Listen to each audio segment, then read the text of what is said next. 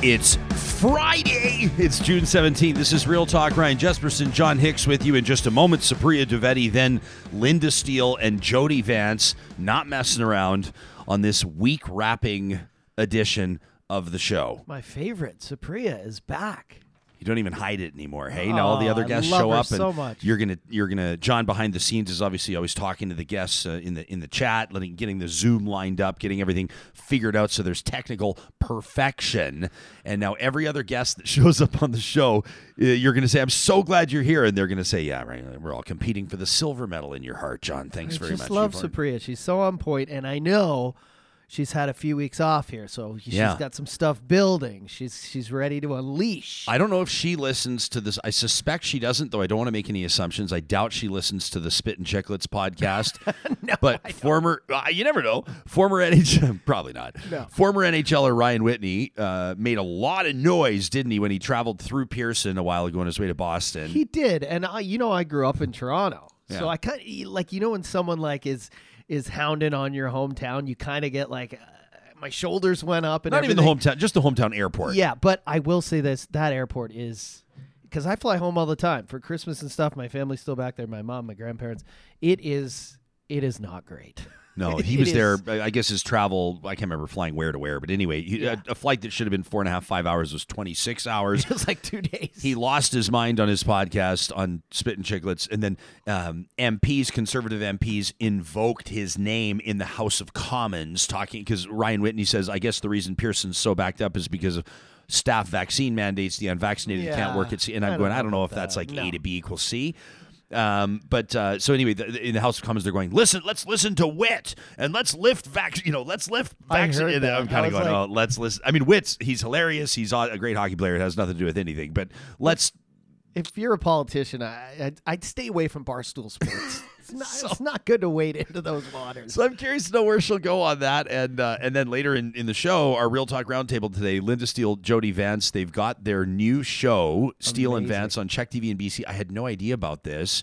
The station, CHEK C H E K, is employee owned, wow. Right? And so when they're they're we're talking Like to them, they're shareholders or like yeah, fully? well, I want to ask them how it works, but I, I reached out to them because they announced that they had this show. The show's launching in the fall. I wanted Mm-hmm. to get them ahead of launch, and plus, it's just always fun to check in with those two. And it was pretty cool because right off the top, Jody says, Jody Vance says, like you, we're excited to have full carte blanche on content and how we connect with viewers. We own the show. CHEK is Canada's only employee owned TV station. How cool is that? right. So we'll get into that on the Real Talk Roundtable. This show presented by our friends at Bitcoin Well. It's it's, it's been a hell of a ride for Bitcoin, obviously.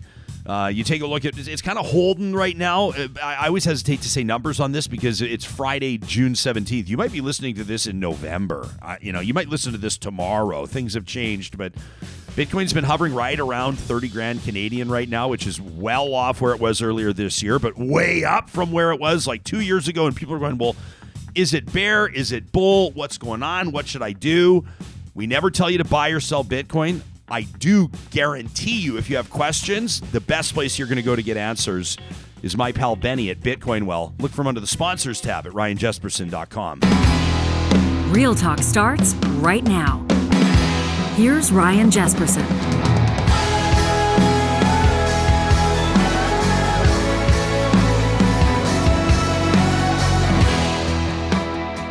I've also got a letter, a great letter from Kristie, Kristie S. She wrote into the show following our. It's, been kind of an ongoing conversation about supervised consumption services and harm reduction, and she's got a take asking why we feel the way we do about white trash versus white collar. It's a great email to talk at ryanjespersen.com, and I promise I'll leave some time for it today. Supriya Dwivedi is a great friend of the show, obviously a member of our editorial board here at Real Talk, the director of policy and engagement at the uh, Center for Media, Technology, and Democracy at McGill University. She's senior counsel at Enterprise Canada. You see her all over Canadian media, including Power and Politics, and right here every Friday on Real Talk. It's so good to see you, my friend. The sun is is blasting through your window and just washing across your face. Is it, what's it look like in Oakville, Ontario today? Nice day. It's very nice and sunny. Um, a lot of Eastern Ontario got hit with uh, pretty bad storms yesterday, and somehow Oakville managed to be in this like weird protective uh, bubble and it just sort of skated all over our region. So yeah, sunshine That's all around. What you get with higher property taxes. Sometimes Mother Nature just, you know, it's like in our neck of the woods, Edmonton gets hammered with storms, and St. Albert's just like, I don't know what you guys are talking about. the, the Red Robins and Blue Jays are out. Um, you've been well, like things have been been humming along, and obviously there's a lot going on right now. We we've got a lot to catch up on. Uh, Doug Ford with this obviously uh, uh, a big uh, mandate from Ontario Huge. voters, a huge Yeah. mandate from Ontario voters, an even bigger majority government second time around. You can't say everybody saw that coming six months out from the election. No, for sure not. And I mean, you know, as the uh, as we got closer to the election, I mean, he was certainly ahead in polling. Um, and then we got into the actual throes of the campaign, and you know, I mean, to put it lightly, the opposition, both the NDP and the Liberals, ran pretty lackluster, suboptimal, you know, insert your qualifier here, but generally sucky campaigns. Um, and the Ford camp, you know, they played it as smart as they could strategically. Um, they limited his exposure, um, that is Doug Ford's exposure, to like questions and the like, and they kept him on message. The other really interesting thing was that. Um, you know, Ford and his team, uh, it's they seem to have actively leaned out of a lot of the culture war stuff that the federal conservatives seem to be quite consumed with um, right now. And, you know, one can't help but conclude or at least lead them to that conclusion that that would have helped them, um, you know, not scare off some of the more moderate or, or centrist voters because there's a lot of overlap between um, people who vote uh, for the Liberals federally and then people who voted for the PCs um, under Doug Ford this time. Mm. You know, we do this trash talk thing every Friday uh, where we wrap up and uh, the week with uh, people getting a few things off their off their chest. And I won't read this right now, but there's one from Leslie here that's talking. She's touching on. Uh, well, you you can pick from it. She's touching on the United Conservative Party leadership race happening in, in Alberta right now. It kind of feels like the soft launch of that. We're still waiting for some big announcements. Everybody wants to know what Michelle Rempel Garner is going to do. I'll ask you Yeah. about that. Is she's pretty much tweeted that she's doing it, right? I think she's doing it, she's- yeah. she's going to do it, and if she does it, she's she's going to I'll say landslide win.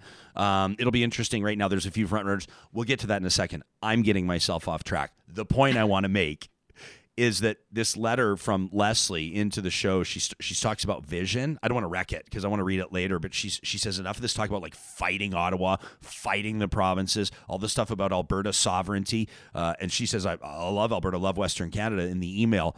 Um, you see a lot of that rhetoric and all the fighting stuff and all the kind of going to war stuff.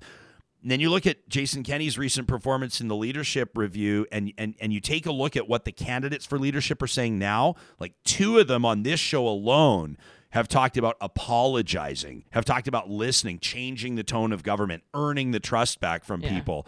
And then you look at what Doug Ford did in the playbook and what you mentioned there, and the fact that he really did ease off the gas and all the talk about fighting Justin Trudeau and all that all that kind of stuff, and and just kind of portrayed himself as the people's premier, right? The everyman, and it worked. It did. And, you know, aside from all of the not going to war or whatever with the feds, um, the other thing is, you know, just really actively leaning out of the culture war stuff. In 2018, um, the PCs were big on, you know, repealing sex ed education and like getting rid of uh, a particular part of the curriculum that was focused on um, indigenous history right none of that was present this time around um, last time doug ford went on this whole thing about like left-wing campuses being out of control and how he was going to fight for free speech. Like you know you could pick whatever from the 2018 platform that was just not there um, in 2022 and there's you know all sorts of reasons for that. The pandemic obviously changed uh, government's priorities but i just think it's really interesting that you know when conservatives do win um, at least in in ontario or in parts of eastern canada um, like nova scotia is another great example um, they do so by being progressive conservatives and not leaning into some of the uh, you know, more red meat Yeah. sort of stuff that the base tends to really like. Do you think that that's maybe more because people are changing? Like, is it maybe more the politicians reacting to where the electorate is at? I don't know. Maybe people, maybe the, the average person is exhausted by the culture where the, the university campus censorship stuff. Yeah, I mean, maybe, but I think part of it, at least in Ford's example, is he's not so Twitter obsessed or social media obsessed.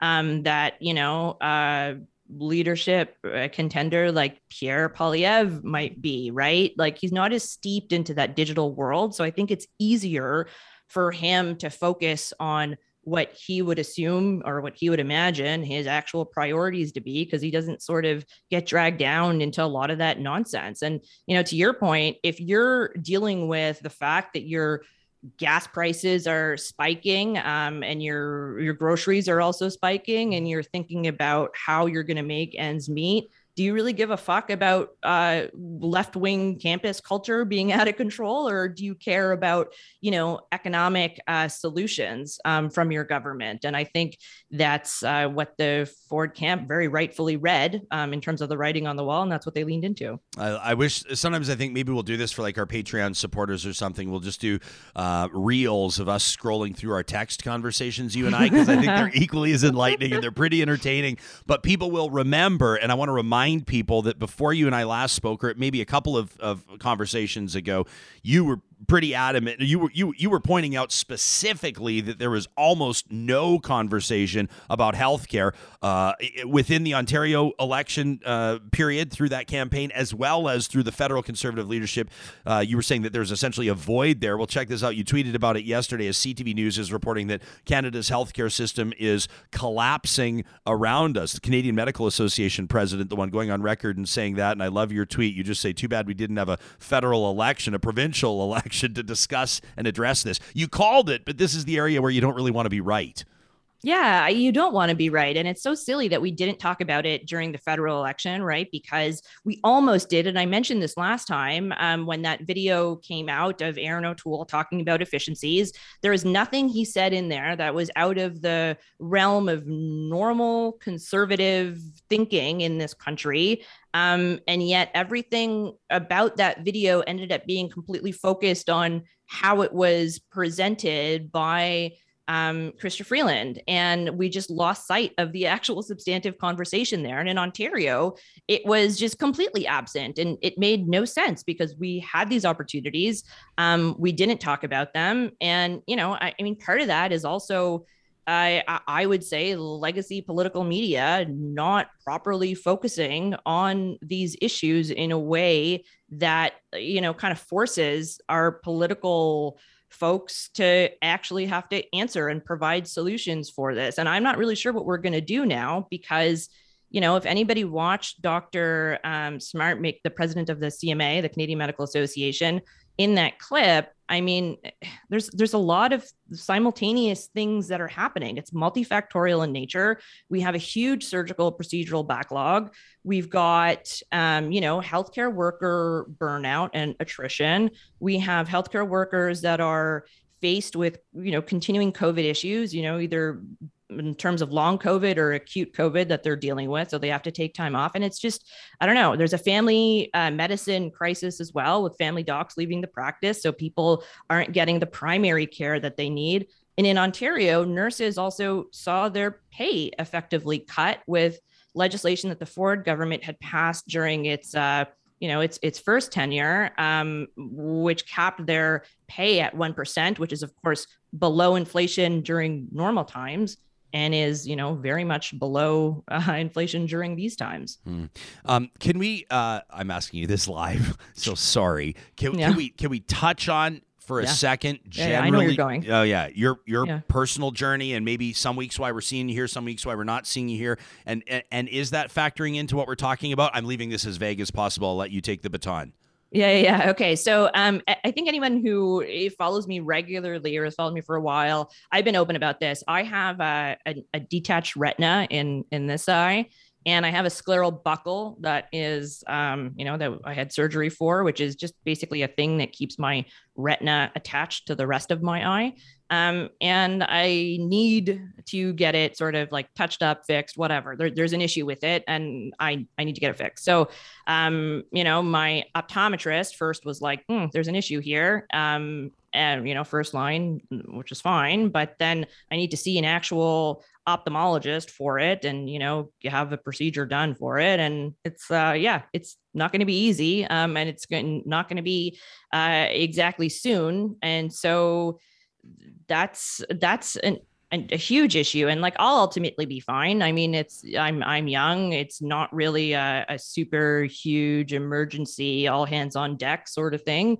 Um, but it just goes to show that um, all of these issues you know they do end up affecting real people. Like when you say there's a surgical and procedural backlog in ontario of like over a million um, procedures like those are affecting actual people and actual families that then have to figure out you know what they're going to do in the meantime and uh, uh, in a lot of cases it means that there's there's situations and that their health is going to deteriorate um, during that time and that's that's that's yeah i, I just I, I it, I'm at a loss for words because it's like, what do we do? What do we tell those people? You know, they've paid their taxes, they've um, paid into the system.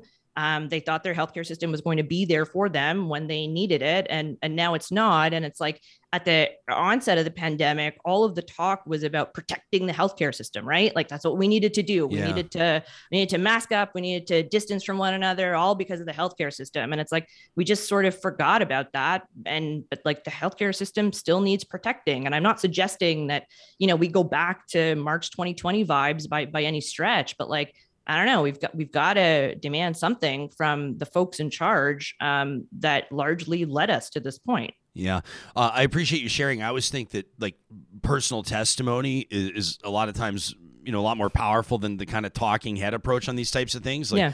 you know, I mean, you're talking about a, a backlog of a backlog of a million procedures. You think about that, and, and I know you're making the exact same point. If it's if it's a hip replacement or a knee replacement where somebody's making their way through life in, in serious pain every single day, it's not ridiculous to start talking about tie-ins to things like the opioid crisis and the longer that of people are not. on yeah. high-powered opioids and pain medications to deal with things they need to get fixed by surgery they can't get into see et cetera et cetera et cetera i mean the cycle it, it creates enormous issues, let alone the fact, like you just said, that people are living in, like, I don't know, even just with your eye or with whatever, uh, whatever it is, every single person has a story, and it's brutal when you can't get it rectified. And this is the type of thing that the issue that really matters to people, obviously yeah and like if you don't have a family doctor right or if you miss that sort of primary um, care person that's going to help identify what these issues are um, you're only showing up to a doctor when your situation has progressed and is much worse. And so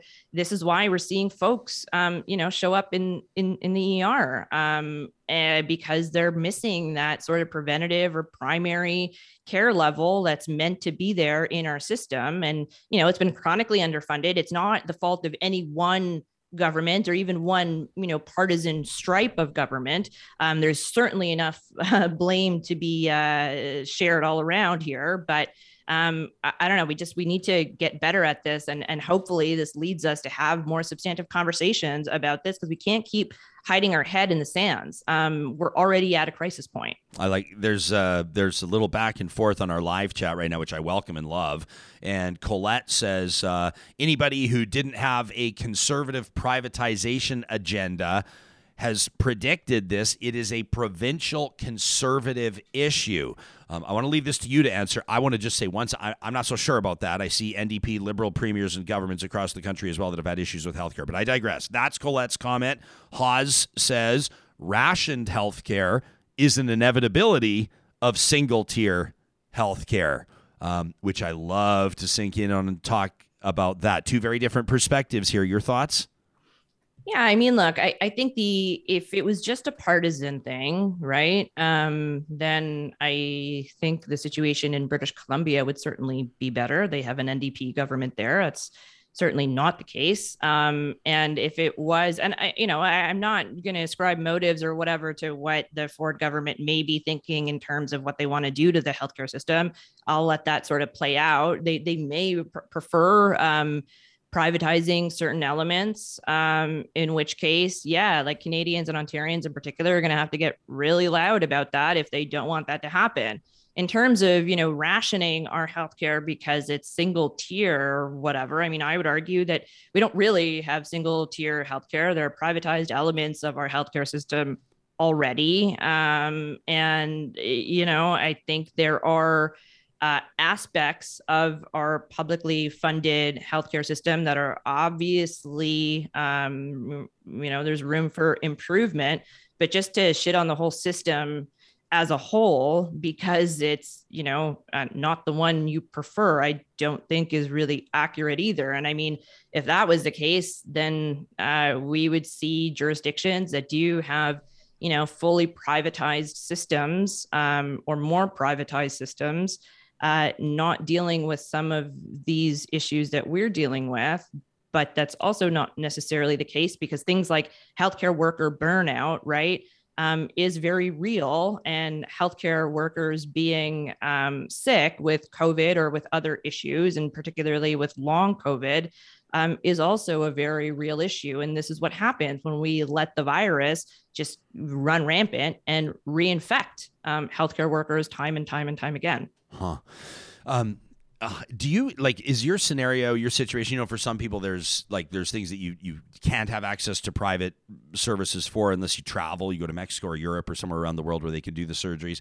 Others there is the option depending on what it is. Do you is yours with your eye is is there an are there clinics like if you wanted to i don't know what it would be whether it's yeah probably. 9000 yeah, or 40000 you go and just get it done yourself right now if you needed to? Yeah i mean i don't know. Do i want to spend 40 grand well, no, but like, is that even is that even an option for you? Whether or not you want to, is that uh, do you know? Have you looked into that, or do you know how that works? I mean, I'm oh yeah, curious. no, I haven't actually properly looked into it. Yeah. Um, it's it's not number one on your list. Yeah, and I mean, like, am I going to go to another country to get a procedure done? What's my like liability protection there if mm. they screw up my? It's my eye, right? It's not like if they fuck up my eye, like that's bad. like, what do I? You, you yeah, know, we got like we got talking on LASIK just the other day, and like the laser yeah. eye. I think LASIK's a brand name, isn't it? So maybe I shouldn't. I think say so. That. But but like laser eye surgery, basically, right? And uh, John and I both were kind. Of, I think I was even a little bit more hesitant than you were.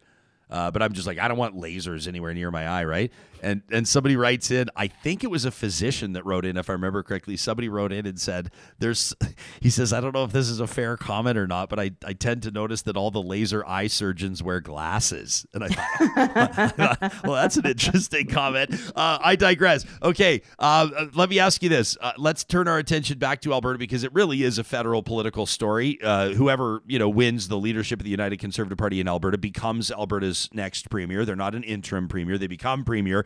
Will they call a snap election? Will they give themselves, you know, a number of months to put their stamp on this party before they go to the polls? Who knows? Some might say Rebecca Schulz is the front runner, former minister of, uh, of children's services. We've we've talked to Leela Aheer on the show. We just talked to Rajan Sawhney, uh, former minister as well, who wants to be in, wants to be leader. Brian Jean, Danielle Smith, some of the usual suspects when it comes to sort of the more right leaning side of the conservative spectrum in Alberta. But if Michelle Rempel Garner, federal MP out of Calgary, really popular one, uh, you know, officially jumps in, I might also, I, I, sort of might declare the race over. It's not fair. It's not a smart thing to do as a pundit. Uh, we want to, you know, leave everybody believing that this could be a good horse race. But what do you think? I mean, she says basically, check this out from her tweets. I won't read the whole thing. Our province, she says, needs hope, a positive vision for the future, a conservative leader who can inspire Albertans and win. In recent weeks, I've been encouraged to seek the leadership. She goes on, talks about cost of living, federal liberal government, hostile to Alberta's interests. We can't allow the NDP or Trudeau to squander Alberta's future. Uh, goes on, goes on, says Alberta is, always has been my top priority. Today, I can confirm I'm giving a provincial leadership bid serious consideration.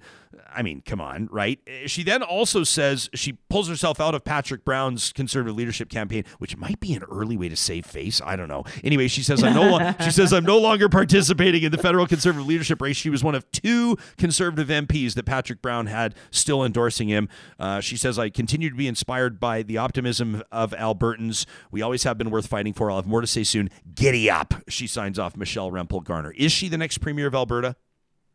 Oh man. I i don't know. Like maybe but it's it's interesting that there it, alberta tends to have uh history or at least some sort of precedent here of um, you know federal politicians coming into provincial alberta politics and being at least somewhat surprised or biting off more than they can chew. And, you know, I think Michelle Rempel Garner is an extremely talented politician. I think she's very smart.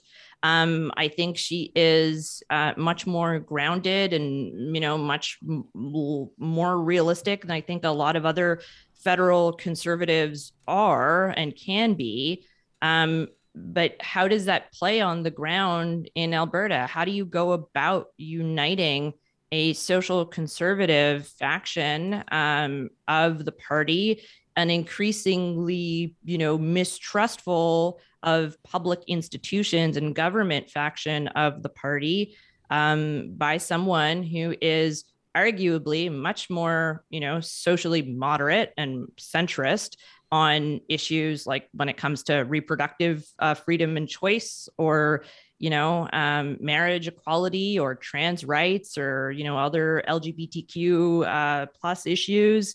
Um, so I, I don't know. It, it'll be interesting to see i guess how that dynamic sort of plays out on the ground but and that's why i wouldn't necessarily call it uh, right now or automatically say yeah it'll be a smooth sailing and she's a shoe in because of it. Well and people have looked really foolish in past trying to pick the winning horse you know with uh I'm starting to talk like I know horse racing. I was about to say with three furlongs left, and you could have literally said to me, what that means. "How yeah. long is a furlong?" no fucking idea. I don't know. But my point is is that in, in Alberta, and you can talk with more authority on Ontario and Quebec politics, certainly. Uh, but my familiarity comes, you know, names people will remember, like you know Jim Dinning and Gary Mar and Ted Morton and all these names where people are like, "This is the next premier, this is the next conservative leader," and then whoo, up through the middle has come Ed Stelmach and Alison Redford and all these unlikely party leaders. And so, uh, you know, you know, there, there's a lot that goes into it. Obviously, membership sales and and good ground games. Politicians can can change or alter the course of what seems to be inevitable. But I'd, I'd be curious to see. Uh, that would be a big loss too, right? For the for the bench strength of the federal conservatives, if, if she were to leave, there it doesn't it doesn't really. I don't know. I'm- There's not like yeah, a ton. like, it's not. It's not like the, the the John Baird, Peter MacKay, Rona Ambrose, Jason Kenney they're- bench behind Harper, right? Yeah, it's not. So aside from Jason Kenney, which I, I would not include in that um, bunch of being, you know, rather smart, somewhat more moderate uh, conservatives, um, I would say that, you know, and you kind of touched on this. Maybe this is was her way to sort of save face and tap out of the Patrick Brown campaign, but it also could be. Um, a way uh, for her to exit because uh, the way that the Poilievre camp is is going and conducting themselves right now, Yeah. Basically anyone who wasn't pledging allegiance to dear leader and didn't want a coronation um, of this uh, leadership race isn't going to find themselves in that front bench and is going to find themselves on the outs. And uh, you know michelle has been very heartfelt and very sincere about a lot of the missteps that the conservative party has made in the past well, you know on the niqab issue on the barbaric cultural practices, um, tip line on the their opposition to the motion uh, M103, which condemned Islamophobia, and she's acknowledged the real harm that that has done to racialized communities, Muslims in, in, in particular, um, about this. It, it's clear that um, Pierre and those around him don't really want to acknowledge that or don't feel like they need to acknowledge that. And um, they're very much uh, the you know modern brand of conservatism which is you know in your face i drink liberal tears for breakfast sort of thing. And i don't know if she really fits into that anymore. And certainly baird doesn't really anymore. I don't think rona ambrose uh, would either. And i think that's why jean charest and patrick brown are having such a hard time really gaining a foothold amongst like the traditional conservative membership because that's not simply who what the party is anymore. The the party has moved on. Yeah. Uh, in closing, uh, we have money. Uh, wait, we're wagering on whether or not you subscribe to, download, and listen to Spit and Chicklets, the hockey podcast. Yeah, absolutely not. Yeah. Okay. Yes. I Uh, mean, did you win your money on that? You should. But yeah, yeah, No, I think Okay. John and I both felt the same way. Actually, we were Okay. looking for someone to bet against. But uh, so Ryan Whitney, obviously former NHL player, it's a really popular podcast. Goes on there the other day. You know the story, and he Yeah. just for literally Supriya, literally for like twenty five minutes, he tells this, and he's a great storyteller. So it was funny. I listened to the whole thing, but I'm not going to play the clip now, the show would be over. Uh, but he just goes off on Toronto's Pearson Airport. Sounds like he had a nightmare experience and he was there. It took him about 25, 26 hours to get home uh, on this journey, but blah, blah, blah. So he goes on and he basically says all these long lineups trying to get through Canadian customs, you know, backlogs in, in, to the tune of hours, people missing their flights. He, he, he says, People are telling me that it's because of Canada's vaccine mandates, that it's because if you didn't get vaccinated or fully vaccinated, you couldn't work. Uh, for Canada Customs. You couldn't work for Pearson Airport. There's staff shortages. There's huge backlogs. And I'm sitting there listening, going, I'm sure that that was complicated in in some industries or for some companies with some people who didn't get vaccinated. But I have a hard time believing that that you can attribute all of Pearson's woes to that. Was this just a bad? You weren't there, but was this just a, a bad day for Ryan Whitney? Do you think, or does Pearson have a bit of a reputation as as the nightmare he called it? Yeah. So Pearson at the best of times is pretty bad, right? And so now it is just absolute chaos. But the notion that this is somehow all singularly because of either vaccine mandates or um, you know the entry uh, pre the random testing that uh, upon arrival some passengers were subject to is somewhat silly. I mean, it's multifactorial in nature, and if it was just about the mandates, then other airports around the world would be um, a lot freer of the chaos that we're seeing. But if you have an ability to Google, um, you will see that multiple international airports are dealing with these issues, and that's basically because it boils down to the fact that the dem- the demand side of travel has spiked up in multiple Western democracies. People are itching to get back um, into whether it's work travel or you know traveling for pleasure, and it's also the summer. Um, and you know, airports and airlines haven't been able to keep up. Some of that may be because people were indeed laid off because they weren't vaccinated. Um, but we're also in a tight labor market more generally.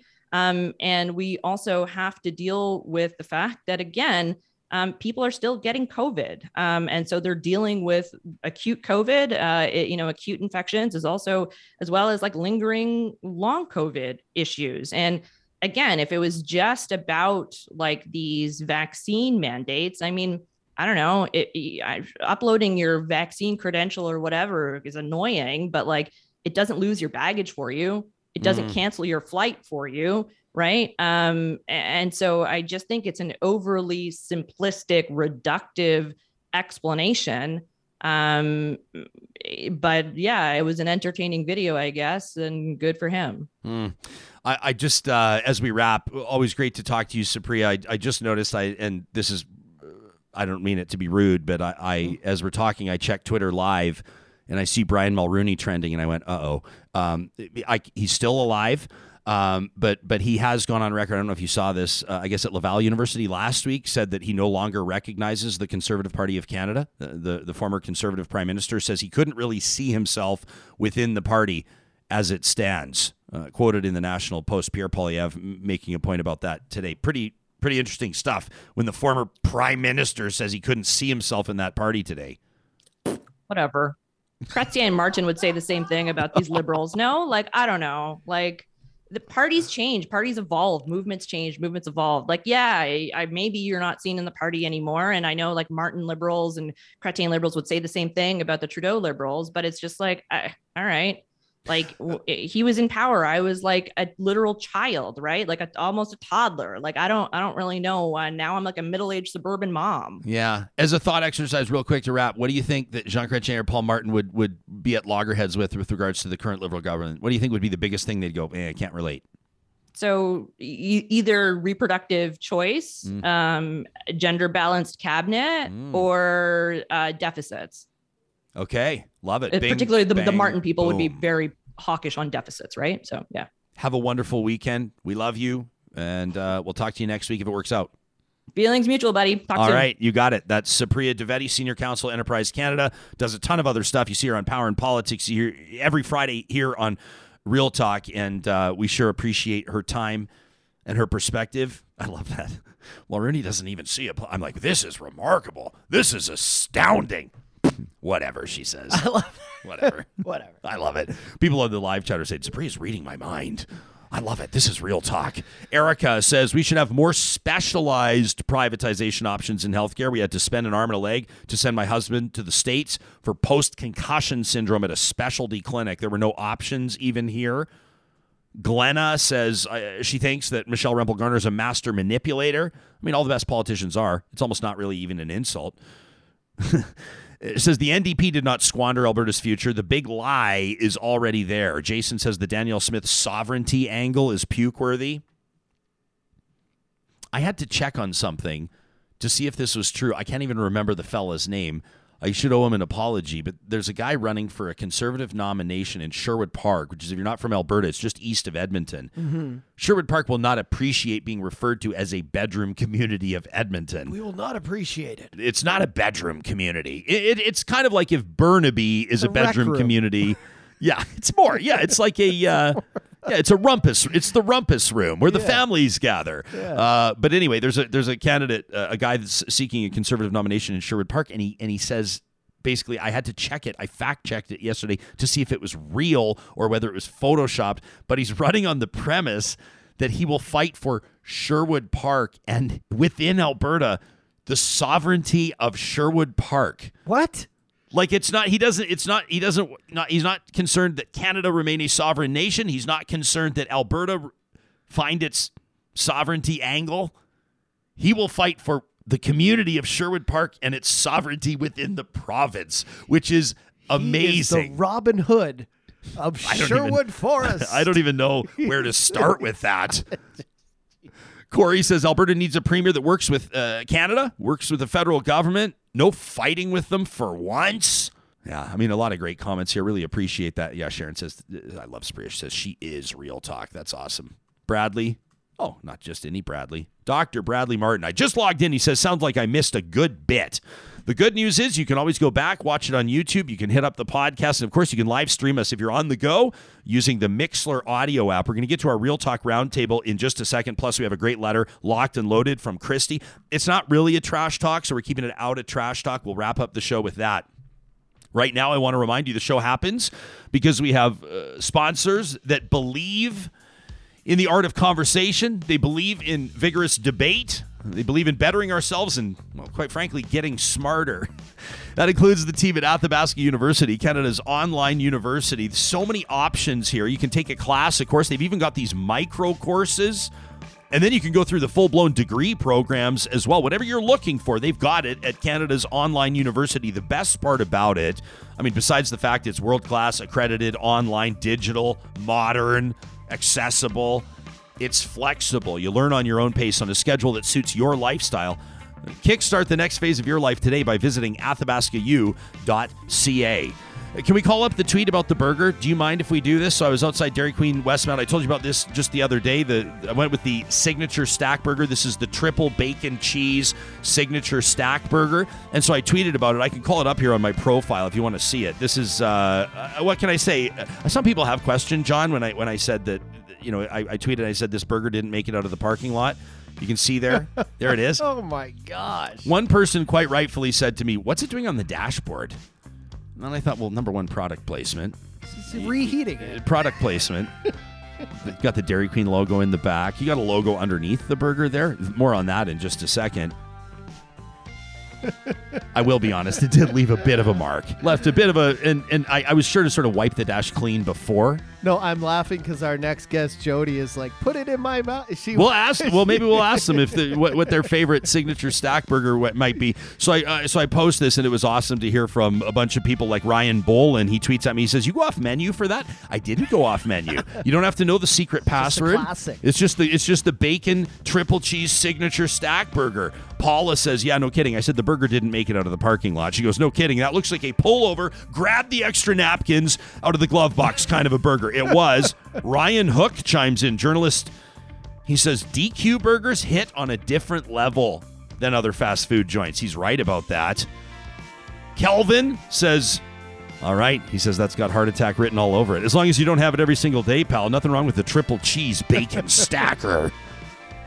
And of course, this from Nikolai I wanted to share with you. Says, I couldn't believe the quality of my Dairy Queen burger not too long ago. It was a real surprise. Love it. Go find your surprise with the signature stack burgers at Palisades, Namao, Newcastle, Westmount, and in Sherwood Park. We were out there yesterday at Baseline Road. Park Power is your friendly local utilities provider. Get your quote today. Compare rates, what you're currently paying to what you could pay for electricity, natural gas, and internet. You bundle all three together, you'll save even more, and 70 bucks is knocked off your first bill. 70 bucks! That's like a dinner delivered to your house. That's like that's like festival passes. 70 bucks with the promo code 2022-real talk. Use that when you sign up for services at parkpower.ca. You and the family off this weekend to pick up a few groceries. If there's a Freson Brothers in your community, chances are there are. If you're coming to us from Alberta, 16 locations across the province. Make sure you visit their real butchers. They've got every option available from the plant based features for the grill all the way through to real Alberta beef, pork, chicken, turkey. You're going to find it fresh. We were there shopping at the South Edmonton location the other day. You know what I love, John? Mm. They had the they had the guy there taking great pride in stacking the egg cartons. And I walked up to him and I said, "Tell me which ones I should buy. Like which are literally the best eggs in the whole place." Mm-hmm. He goes and he points to a certain one. He goes, "Well, these ones are from 30 minutes away." Sold. That's what you get when you go to a place that understands the value of local. Freson Brothers, Alberta grown, Alberta owned. Well, every Friday we uh, present the Real Talk Roundtable, and uh, typically you get two or three experts on a, on a certain subject matter, people that have you know strong opinions on something, people that have lived experience, and, and we pick their brains. When we heard the pretty significant Canadian media announcement, I thought this has Real Talk Roundtable written all over it, and it's such a pleasure uh, to welcome two absolute beauties, uh, co-stars of a new show that's going to run on CHEK TV on the West Coast. They'll tell us all about it. It's Steele and Vance, Lynda Steele, Jody Vance, together here on Real Talk this morning. To the both of you, a very happy Friday. How are you doing? Good. A little bit hungry, starting to feel like having a burger with lots of bacon and cheese on it. Yeah, I didn't mean to sort of rub that in your face, but that's the power of advertising. As you know, if you're uh, if you're running the grill or if you're putting a burger together at one of these you know parties where they have every single condiment available and you're you're making your dream burger, Lynda, you first. What goes on it? Cheese, lots of cheese, cheese, bacon, pickles, mustard, a little bit of ketchup, and we're good to go. I like it, Jody. Well, funny enough, Ryan, I worked at Dairy Queen. It was my first job I ever had. And ever since working the Brazier Grill at the DQ, uh, I have made my burger the same way. I'm a purist. I love a fra- flame broiled burger, ketchup, mustard, raw chopped onions, couple pickles, done. Done. No onions. Done. Now, I worked at Dairy Queen as well. What? And I would just like to say, Jody, Highway 16 in Hinton, Alberta at the Dairy Queen. And the worst job of all was to clean the, the grill Oh, at the end of the Yeah. night before you lock the door. That was not Yeah. I Agreed. learned uh, I learned all about uh, women's undergarments. Trust, stick with me. I, th- this is I'll bring this story all the way around. When I was like seven or eight or maybe nine years old, I don't know, and th- there was a, a, a Dairy Queen. Um, how did you pronounce it, Jody? Brazier, right? Brazier burgers. yes. Brazier burgers. It used to say it right on the sign, right by my dad's office. And every time we Yeah. drive by, I'd say, "Oh, let's stop at the Dairy Queen Brazier." Brazier. And- oh my God. And uh, my mom, Yeah. my mom finally like just gently corrected me and said, "It's I think it's Brazier." Yeah. So See, now my problem at the Dairy Queen was that they're very specific about how you do the cone, right, Jody? The It has to be a certain height, it has to be a certain weight, it has to have the little perfect curl. I couldn't do it the way you're supposed to do it. My cones were just massive gobs of ice cream. And then you try to dip it in the chocolate thing, and it was too heavy, so it would often drop off in there. So people would line up and request, no, I would like her to make my cone for me because it was usually about triple the size it was supposed to be. There you go. Johnny and I, we're not trying to curse anybody, but we're always looking out for the employee that does the thing with the blizzard where they turn it upside down before they give Oh, it yeah. to you and just dumps it all over the yeah. But hey, never happens. They're like a million for a million at this point. So so uh Steele and Vance, it, it airs this fall. It launches this fall. Super cool. want to talk to you about the business mo- uh, rather the ownership model Yeah. of the TV station because it's super cool, but uh, not to imply that co-hosts always have to be pals. Uh, but obviously, there's a great rapport between the two of you. Have you been? Are you are you kind of longtime friends, the two of you? Well, you know what happened to us? I was aware of Jody because she was a big famous TV star in Vancouver at the time Yeah. at breakfast television. So I knew who she was. Plus, I'm giving your bio, Jody. She was the first woman in Canada to host her own national sports program on TSN. So, yeah, I know who Jody Vance was. I saw her in a restaurant once. That's Jody Vance over there. But I didn't actually meet her until we were at CKNW. I had just been hired to host the afternoon drive. Jody was coming in and was going to start sort of sussing out did she want to be co, uh, not co hosting, but subbing in as a substitute host on shows. So that's how we met. And it turned out that Jody became my co host when my regular co host was on vacation or away. She was the person who sat in. So when you're doing a four hour unscripted radio show and you're on the hot seat, you know, flying without a net, you get to know somebody pretty well. So that's me and Jody. Oh, I love it. Jody, you had a, you had a, a great career at Sportsnet for a lot of years talking sports, and then you made that transition uh, to breakfast television. You and I both hosted uh, breakfast television. It's a that sort of I don't know what you'd call it. I always said to people like a news magazine format where you might go to to grieving parents on a really tough news story straight to like a, a cooking segment with a chef or interviewing a comedian, and you really have to like develop these chops and make it look easy. Um, so you've you've talked sports, you've done morning news magazine. Uh, you're working with Lynda here, who's had a long career, obviously in journalism and news. What's what's your sweet spot?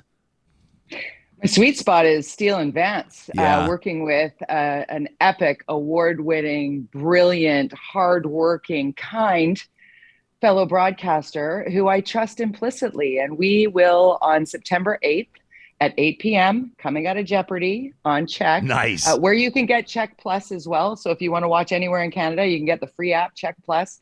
Um, but Lynda and I are at a place now where as explained by you when you introduced us, you know, we we've kind of established ourselves a little bit, Ryan, as have you, to uh, put ourselves in a position to really authentically give our perspective. I, I like to say that we can watch the news for the exhausted citizen who's like, I don't watch news anymore because it's too stressful or what Mhm. have you. Lynda and I are ravenous about news, as are you, which is why we're so excited to come on here because we want to talk about what's happening and we want to really talk about what's happening. CHEK is Canada's only employee owned television station. So our colleagues, our coworkers are the bosses, right? Like, so we aren't, when somebody wants to say, oh, the media is beholden to whatever, fill in the blank, we're not. We own this show. It's the Steele and Vance show.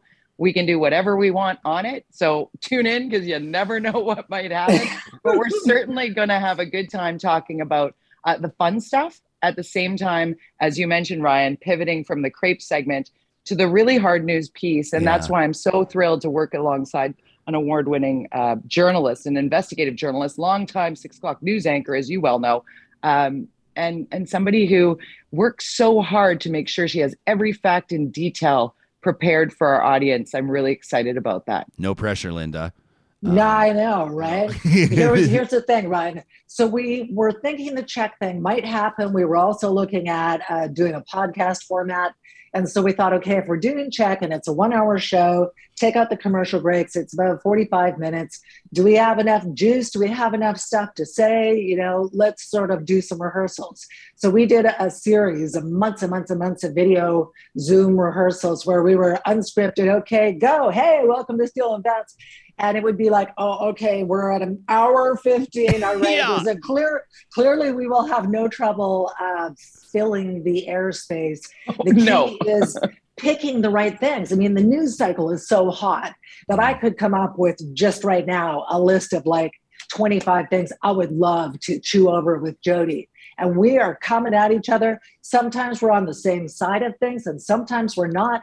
And sometimes we're talking over each other, like, hang on, hold on, Hold on, let me finish. you know? Wait, wait, let me make my Yeah. point. People love, love that, that stuff. I mean, Yeah. you look But at like that, that's been the respect. formula for daytime TV for. I mean, shows Yeah. like The View or The Social or whatever. I mean, that's that's what they do. Yeah. Yeah. And in fact, we're, we're kind of taking a little bit of a page out of the view format in that we want to be topical, we want to be opinion based, we want it to be a conversation. We want people, like Jody said, I just saw a survey the other day from Edelman. They do this trust barometer where they look at institutions like media, the legal system, et cetera, and they ask people, how do you feel? Where's your level of trust? And in Canada, we're still doing better than the rest of the world, but still, Trust has dropped, and I'll get these numbers slightly wrong, but it was low last year at something like 58%. Now it's down to 42% that's scary stuff. But a lot of people say, I'm tuned out, I'm exhausted, I'm sick of COVID, I'm sick of the political machinations and what have you. And so they're like, I'm out. And that's dangerous too, because we have to be engaged. There's important stuff going on in the world. And if you're not educated, interested, voting, you're not part of the solution either. So, to Jody's point, we will do the heavy lifting for you. We'll watch, we'll observe, and we'll tell you what we think you need to know and how we feel about it. Love it. And then we're going to connect with our audience as well. There's going to be online yeah. platforms and the ability to to be a part of the program by way of literally chatting on our checkmedia.ca website and we're going to kind of grow it like you have Ryan honestly yeah. like found your audience who trusts you knows you to be authentically clear thinking and and and transparent with your position on things and and yeah. and that's what Lynda and I hope to follow in your footsteps. Oh well, I well, you, okay, you put it that way. I appreciate that. Those those are kind words. We've pulled um, I, I, I want to like I'm just looking at the clock and I, I, can't keep you here for like seven hours. I want to pick your brain about this ownership model of this TV station. Um, but okay. I know that, that people might also be curious to know your takes on. Uh, John and I have picked like five or six different items in the news we want to talk to you about. But but uh, yeah, that ownership model that's so cool. And I feel a bit like a bit of an idiot. I didn't know that. That's really neat. Was it was it like just real quick? Did the employees like save the station or something, or how did yes, that? Yes, one hundred percent. The station was going to go down. The employees went in, wow. they bought it, they're shareholders. And so, so are you two shareholders that, now? No, because we're freelancers. Okay, we will be. So I mean, I hope this to might be. change in the future. Yeah. But you know what? It reminds me of Ryan. It reminds me of ITV back in the glory days when it was an independent television station owned by Dr. Allard, and it was obsessively local. Yeah. And over the years, what's happened is because the media is not making the revenue that it used to, and they're networkizing everything. So all those shows at Global and CTV look exactly the same right across the network. They have one reporter doing one point of view, sending the story to 12 different stations. And CHEK is uh, obsessively local, but also in a BC way. So what they wanted to do, because they're based in Victoria, was make people realize that they are connecting to the entire province. And they wanted more Vancouver content. So we'll be the third show, I believe, coming out of Vancouver. And I will say the first show that has two uh, lady bosses in charge. The other two shows are run by awesomely talented men. But uh, nice. anyway, well, we'll be different. That's amazing. I love it. Uh, let's uh, let, us talk. Uh, you know, let's get into some items in the news. I hope we don't blindside you with any of these stories. I doubt it. They're developing stories. It's mostly stuff that's happening yesterday, overnight, into this morning. Uh, Martin Dunphy from the Georgia Straight in your neck of the woods, um, sharing this story. FIFA, the world governing body for soccer. Not sure if you heard about this. Edmonton feels like it just got kicked in the teeth, quite frankly, but it's good news for yeah. Vancouver. Uh, one of the official host cities, two in Canada, of an unknown number of World Cup 2026 games in Canada. This comes after BC's Premier John Horgan so called flip flopped on his previous refusal to host. Uh, meantime, you've got Edmonton, which has a, a huge and rich tradition when it comes to soccer, the beautiful game in Canada and what appears to be loggerheads between Edmonton City Council and Alberta's provincial government. The provincial government, and it's not nothing. Uh, it was a $110 million commitment they were looking for to make improvements to Commonwealth Stadium, and the provincial government had all these sort of requirements, including a minimum of five games, two pretty significant, like knockout games, so to speak. They wanted them in Edmonton. I guess that's not how FIFA rolls, and so Edmonton gets zero. In our home city right now, a lot of people are pretty discouraged. It's a bad look, I think, for the city. How is this news landing on the West Coast, Jody?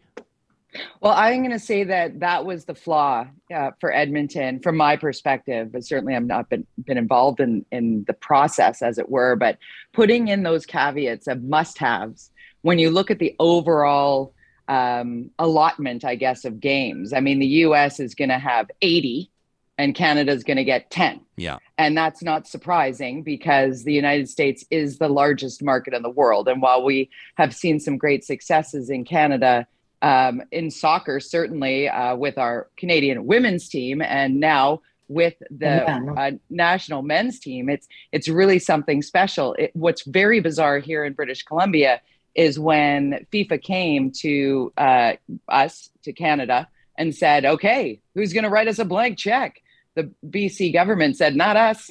We're we don't have a blank check for you, FIFA." And then all of a sudden, right around We the time the check. Canadian, right around Yeah. the time the Canadian men made it in, you know, all of a sudden it's like, hmm, how, how? Wait a minute.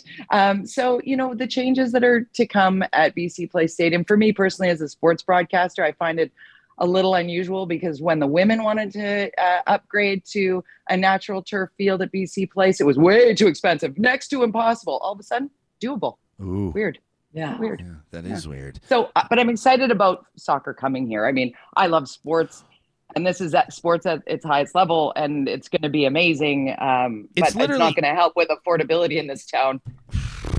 I mean, people. I, I don't even want to put the. I don't even want to put this out there into the. I was going to say, could it get any more expensive? And but yeah, I probably can. Is the answer. It can. Yeah, it it can. Um, Yeah. it, it- Jody, it's safe to say, right? Like your years in sports, it's safe to call it. The, it's the biggest sporting. It, it's it's it's arguably. Do I want to say it bigger than the Olympics? It's right up there, right? It is Like no, World FIFA World Cup easily, right? Here's so- why. Here's why, Ryan. Because uh, in the Olympics, they're multifaceted, obviously beautiful, uh, uh, amazing athletes. Uh, you know, finding their personal best in all of these various disciplines.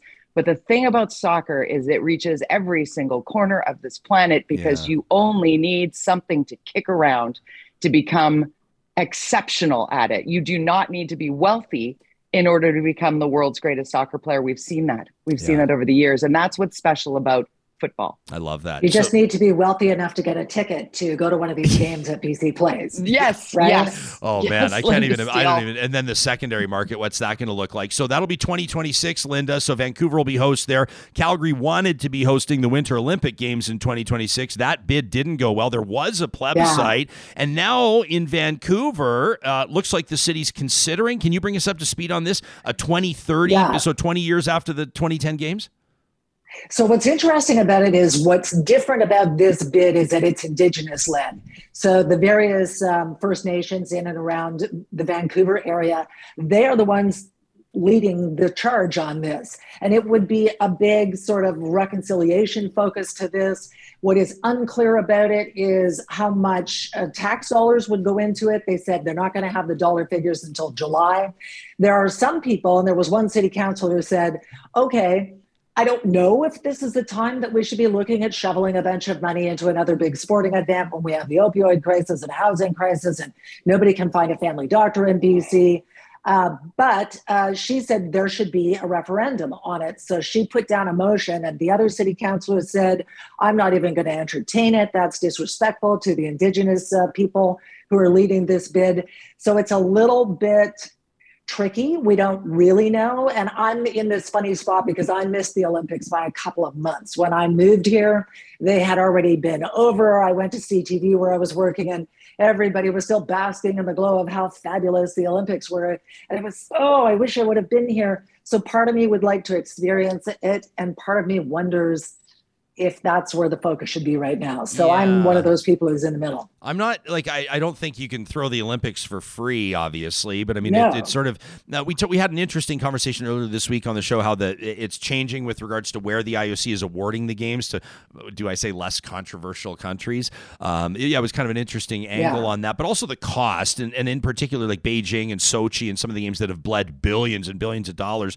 Um, BC, I have to assume 20 years, maybe an infrastructure timeline. 20 years is is like a long time, but I have to assume that they, they've built, they have the venues at Whistler, they built the Sea to Sky Highway, they built the Canada line, they, they, they'd invested, Jody, right, in 2026 for the World Cup. And BC Place had like a $600 million facelift like five years ago or something, didn't it? So, so can you throw Yeah. these, I'm, I'm saying this facetiously, but can you throw the games on the cheap, so to speak? And that's why. And the IOC is starting to look at places because the bidding process isn't as robust as as it has been in the past because of the cost associated with this, starting to revisit places where the games have been held before because the infrastructure has been built, already exists. The issue here in Vancouver, and I think the one that that puts Lynda and I both in a position of really, are we doing this right now? Because there's no way to tuck away the homelessness issue. There's no way to tuck away the opioid crisis Ah, that is at But they place. One did. sec- They did. Okay. No, but I'm saying t again, there's no there's no Yeah, paths okay. for that again. And the place where the athletes village was built was going to be all affordable housing. It was going to be a place for the people of Vancouver. It was going to be payback time. Yeah. All of those places sold for ridiculous, like $2,000 a square feet. Okay, 1600 but still a square foot. That is affordable in Vancouver. It is. well, and, cra- and they did actually tuck the homeless people away. You can't do it again. the games. Uh. they were like, Yeah. oh, we need to get them all out of the way because that's inconvenient and ugly. But now the indigenous uh, group that's leading this bid is saying maybe we can actually address the housing unaffordability and Right. the lack of rental housing and what have you by building again more housing on. They own a bunch of land in and around Vancouver that's in prime locations. And they're talking about building the athletes village there and maybe using this as a way to help alleviate some of the housing issues. and issues. fast track it and fast track it. Like Yeah. if it's if it's coming, it gets built. Like Olympic Village went up really, really quickly It's true.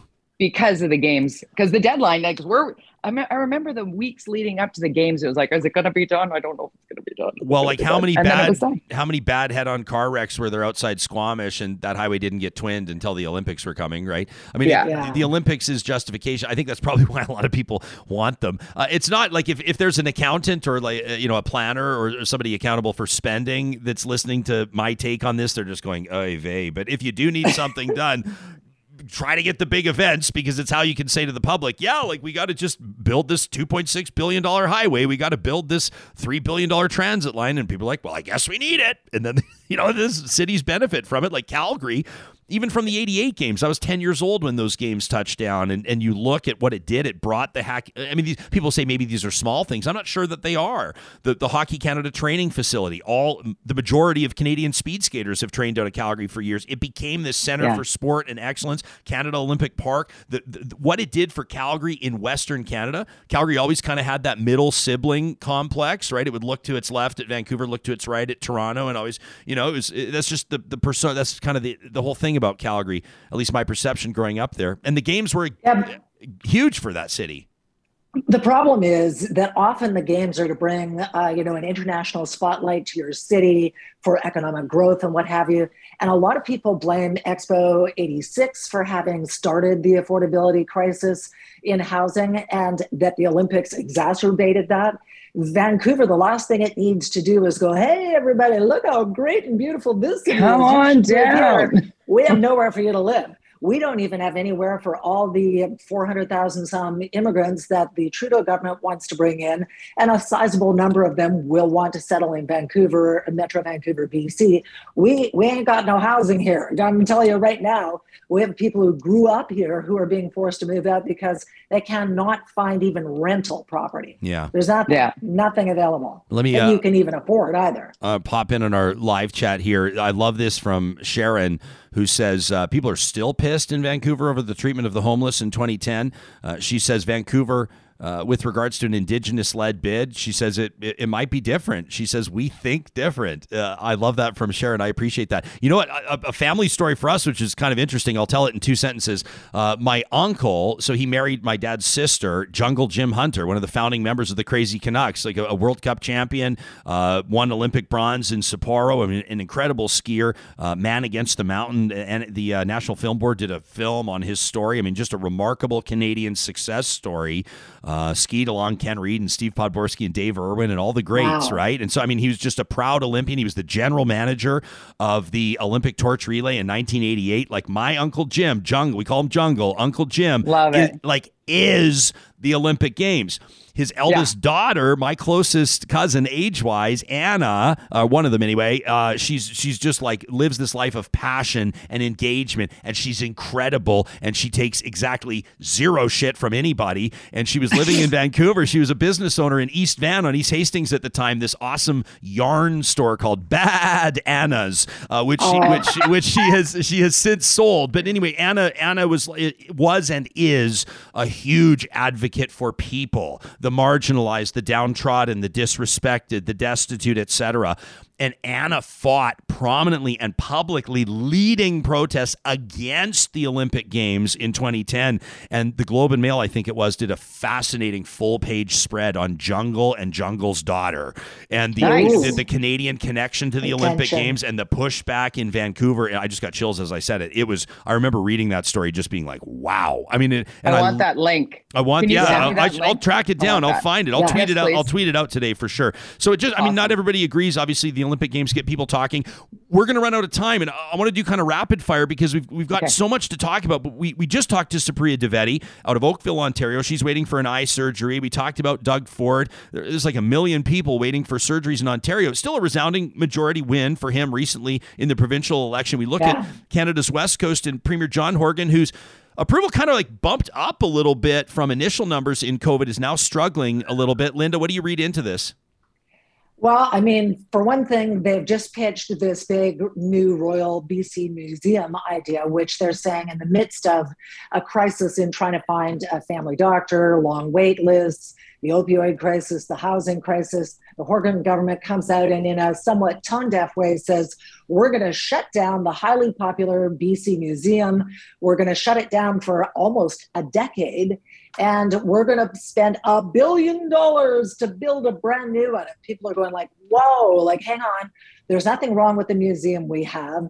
You could renovate it. You don't need to shut it down for 10 years. And there's a better way to spend a billion dollars. A poll just came out showing somewhere in the neighborhood of almost 70% of British Columbians are going no to this Royal Museum idea. And so I think that, in conjunction with some of these other critical issues, are starting to push Horgan's numbers down a bit. But I believe he's still the third most popular premier in the country. Hmm. So if there were an election to be held today, you think that his his NDP government would survive?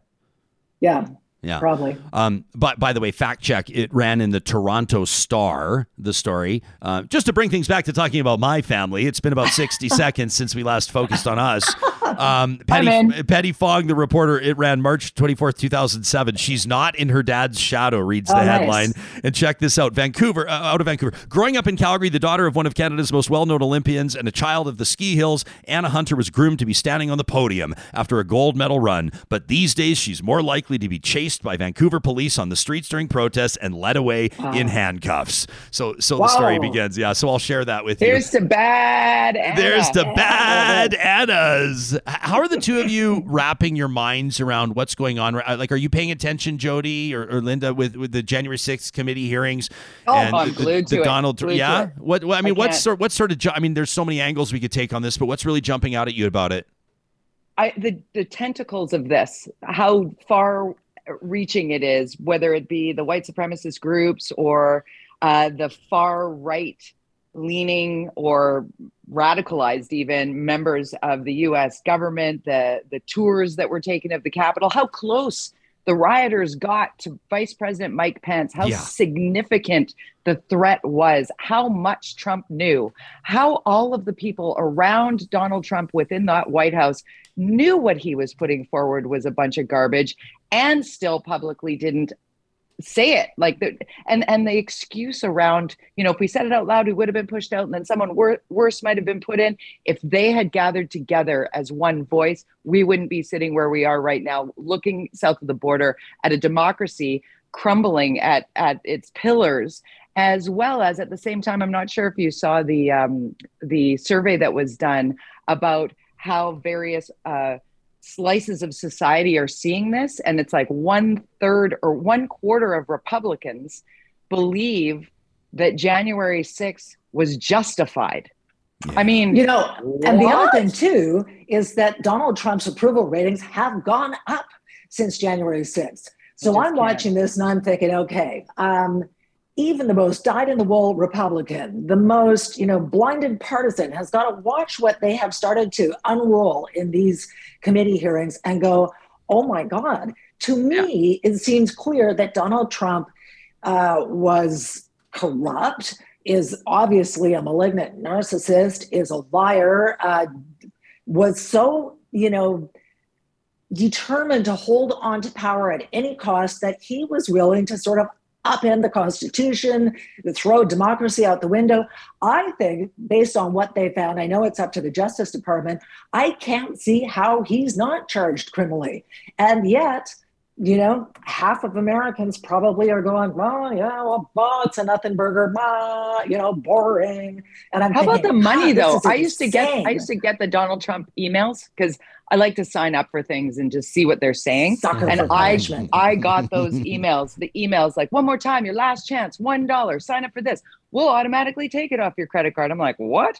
So this fraud, this big lie, the fraud on fraud on fraud on fraud on fraud, getting everyday Americans. One woman didn't even realize that her Visa card was being charged up to the tune of $3,100. She didn't have two dimes to rub together. And here she is, like on the hook for this because she thought she was standing with her president. And they've raised 250 billion dollars, like some crazy amount of money, a million dollars. a yeah, quarter half a billion. quarter billion dollars on this grift. Sorry, my B and M. It's the museum that got me on that one, Lynda, because I still can't believe that the museum in BC is almost a billion dollars in budget with no plan. But that's the thing that really makes me uh, wonder about, you know, the, and that money that was supposed to stop the steal was, and what, every time they say it, I think of you, Lynda. I'm like, my good steal. But the the stop the steal campaign was all about paying Trump's legal bills. It was crazy. Oh, It's and then they were like moving some of that money into Trump enterprises, and nobody really knows what they His were using that for, or if it was just sort of, you know, going into the Trump family pockets. But at the end of the day, what is almost more sickening than Trump's behavior is the fact that he had so many enablers around him.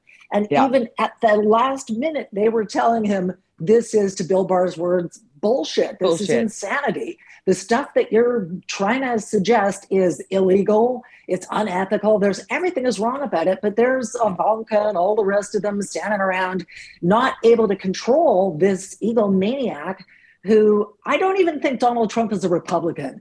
Honestly, I think he's an opportunist.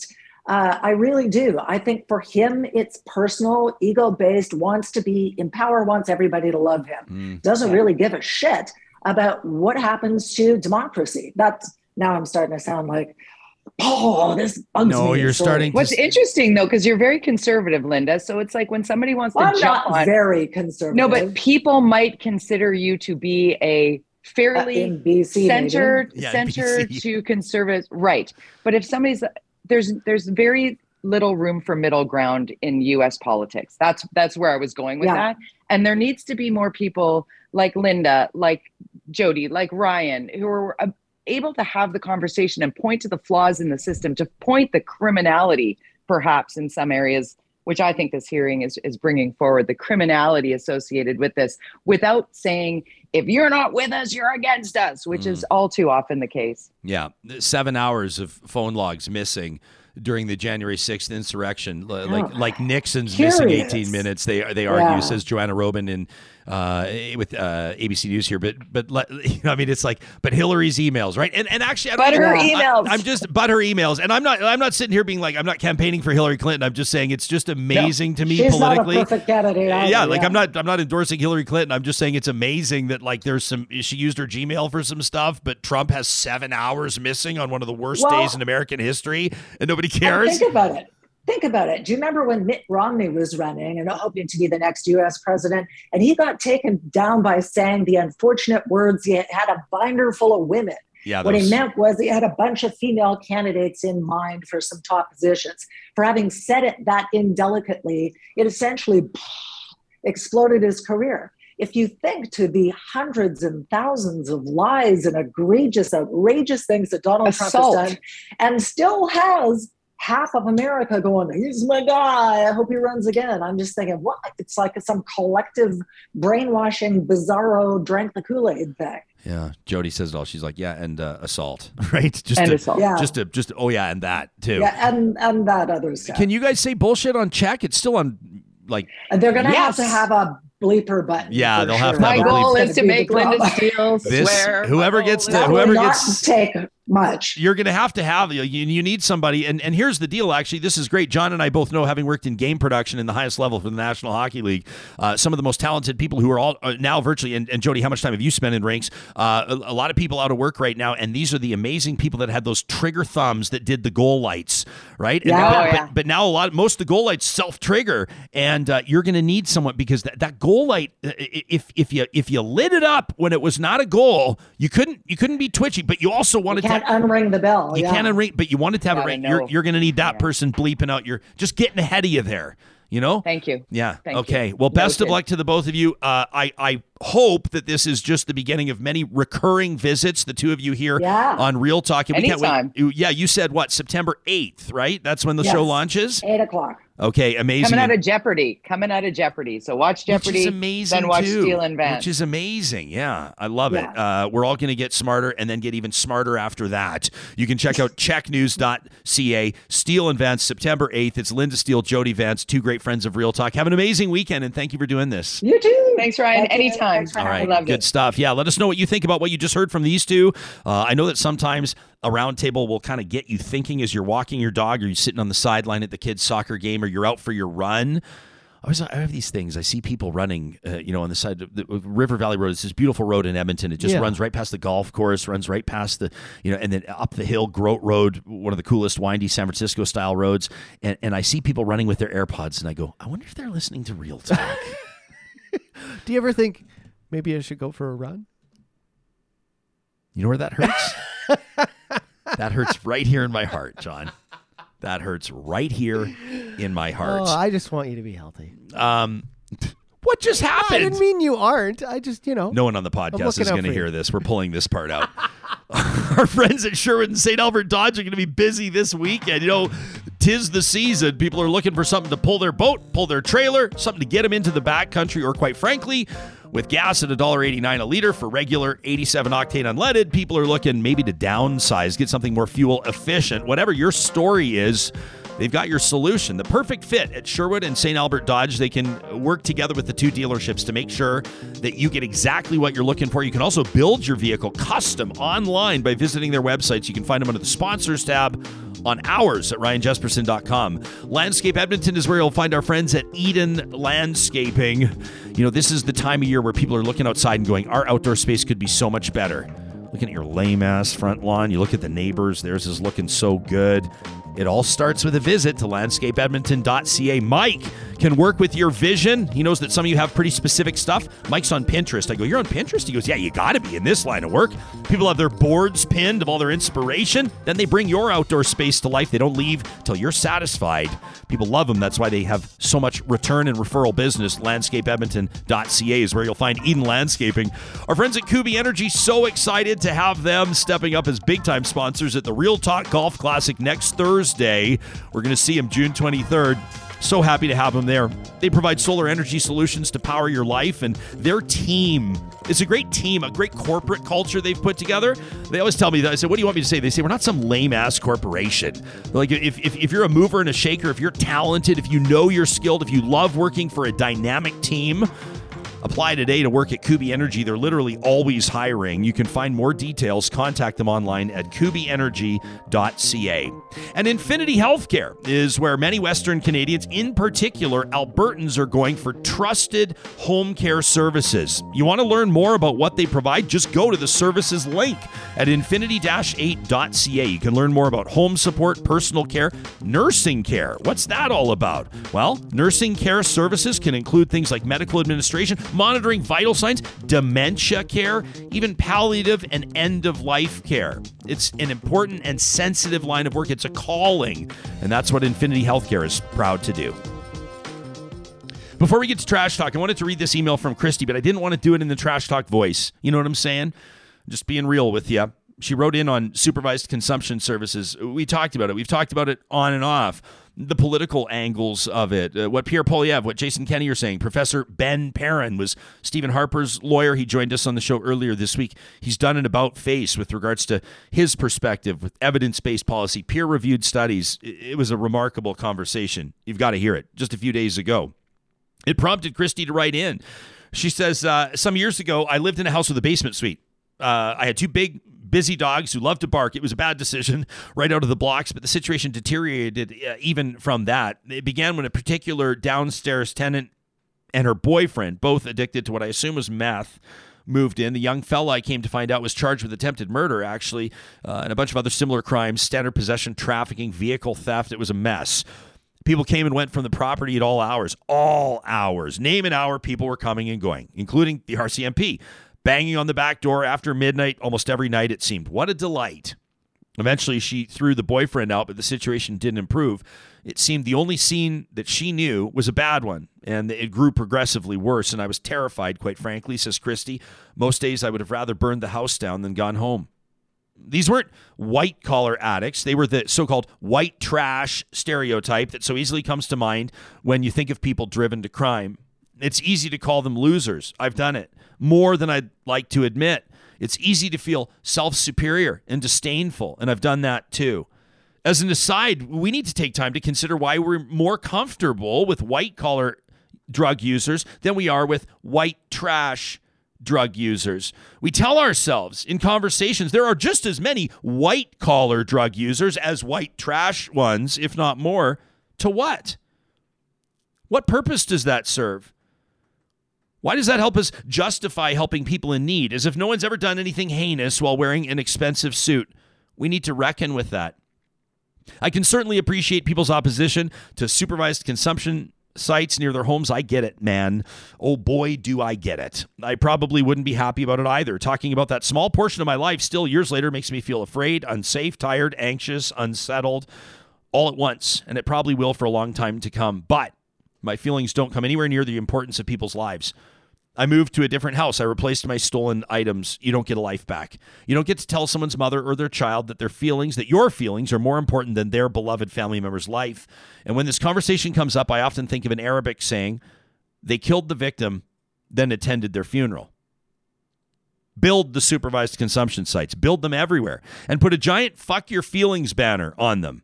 They should be as conspicuous as Starbucks and as prolific. That from Kristie. I love it.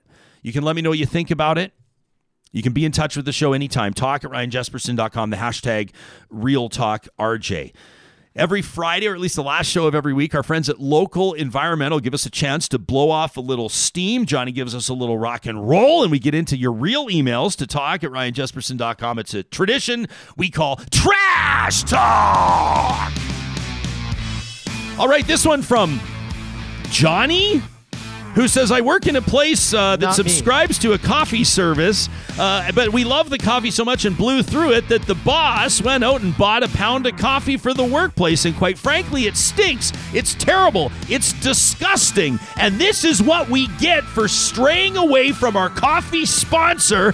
He says, just a quick note I will not continue to drink this sludge, this swill, this trash. Signed, Johnny. I can relate. I just wanted to point it out. I fucked up, and I just thought this was a good venue to do it. This is terrible. this is the worst coffee we've had in months. We got to get back to Yeg Coffee Club. We blew through our six pounds for the month. Delivery day is coming up. Anyway, I just wanted to give you a special shout out there, pal. I wrote the email, all right. Now, this is a real one. This is one from Raging Grandma. She signed off Raging Grandma, so I won't use her real name. I don't know if she wants me to use it, but she says, What does it take to flick up or down that little arm by the steering wheel, everybody? You're saying, you know, what does it take? What happened to driver's etiquette, specifically in school drop off zones? Can you not see I've done a drop off? You know, I'm waiting for my signal. gun. Hell no. Better on your own way. You self it honk at me as I try to edge out. Give me that look, eh? Same as the parents angle parking the backup lanes. Where's the courtesy? Stop. Let us back up. These double parkers, the angle parkers making a mess, swinging open doors, let your kid out without even thinking. Well, you know what? You know what, people? Says Raging Grandma. It's time instead of dropping off your kids that you go back to school and learn common courtesy. Maybe reread your vehicle's driver's manual or research on where and what the vehicle's turn signal is for. And then she signs off. Have a great day, morons. That from Raging Grandma. And I hope that she feels better. Love it. Keep them coming. And Leslie chimes in, says, Memo to every politician. This is the one I was talking about earlier. A memo to every politician running on or even considering running on a platform of fighting Ottawa, fighting other provinces, fighting for so called Alberta sovereignty. This is exhausting. All this fighting. Not even fighting, really, actually. Saber rattling, trash talking, if you will. But when's the last time one of these people actually accomplished something as opposed to talking about what they're going to accomplish or fight for until they move on to talking about fighting for something else? Huh? I love Western Canada, says Leslie. I spent my entire life in BC, Alberta, Manitoba, but I didn't backpack Southeast Asia with a provincial flag on my backpack. I sewed that maple leaf on and wore it proudly. Still do. I'm keeping an eye on the UCP leadership race. I've enjoyed the candidate interviews on Real Talk so far. Thank you, Leslie. She says, I might even consider buying a membership to vote if a candidate catches my attention with their empathy, experience, and vision. Tell us how you'll work with neighboring provinces and the federal government to accomplish what the people want. That's what would impress me. It's seriously that simple. That from Leslie. Trash Talk is presented by Local Environmental. You can learn more about what they do. Request a quote today at localenvironmental.ca. Coming up on Monday, I'm so excited to check back in with paleontologist Steve Brusatte. This guy digs up dinosaur bones for a living. He just worked on the newest Jurassic World film. He was the scientific consultant. He's going to tell us what it's like to work on some of Hollywood's biggest blockbusters. And coming up on Tuesday, National Indigenous Peoples Day, Shae Bird will join us to talk about the future of Indigenous tourism. And I'm thrilled that my friend Chevi Rabbit, a human rights advocate, has agreed to join us as well. That's Tuesday, the 21st of June. In the meantime, have an amazing weekend, Real Talkers. We love you. We'll see you bright and early Monday morning.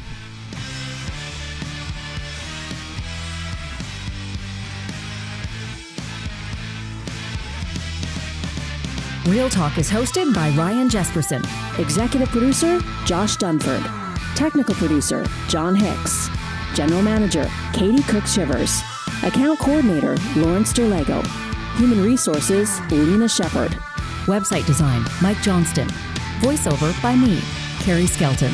Real Talk's editorial board is Supriya Dwivedi, Ahmed Ali, Brandi Morin, Ann Castleman, Corey Hogan, Harmon Candola, Catherine O'Neill, and Chris Henderson. Member Emerita, Julie Rohr. Real Talk is recorded in Edmonton, Alberta on Treaty 6 territory, the traditional and ancestral territory of the Cree, Dene, Blackfoot, Saulteaux, and Nakota Sioux, home to Métis settlements and the Métis Nation of Alberta. Real Talk is the flagship property of Relay Communications Group Incorporated. All rights reserved. For more, check out ryanjespersen.com.